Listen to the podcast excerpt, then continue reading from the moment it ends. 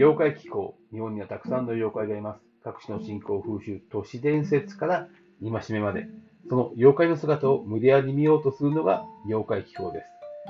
えー、四国、愛媛県の松山城には、狸の伝承があります。えー、松平沖ノ神のお入れ騒動に狸が絡んだという伝承があります。その狸こそ犬神行部狸でございます。えー、四国の、えー、808家の古文を従えず大親分狸、800矢狸とも呼ばれます。えー、このおいで騒動の話、えー、幕末に段にわたり、えー、大きく日本中に広がっていきます。えー、謀反を企てる者に対して味方をした犬神行部団記。しかし、自らの失敗により、えー、謀反を企てる、謀反を阻止しようとする者たちに、えー、その正体がばれ、えー、洞窟に封じ込められてしまいます。えー、後に許され、洞窟より解放されてされますが、その時封じ込められた場所は、現在山口霊神という小さなお堂になっています。えー、一説に犬神行部行部狸たちを洞窟に封じ込めた封じ込めたのは、伊能、伊能物語結録の主人公ともして知られる豪傑、伊能豚豚優、伊能武太夫と言われています。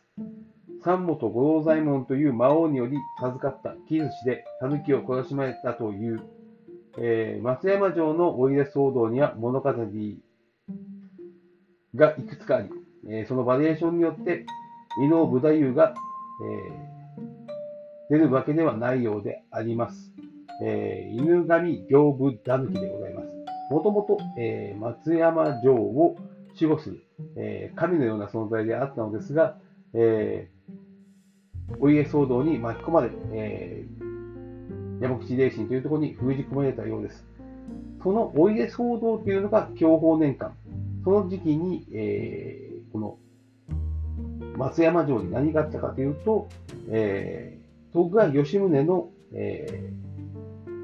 子供たちの、えー、3家、えー、一橋、清水、田安。この田安家の、え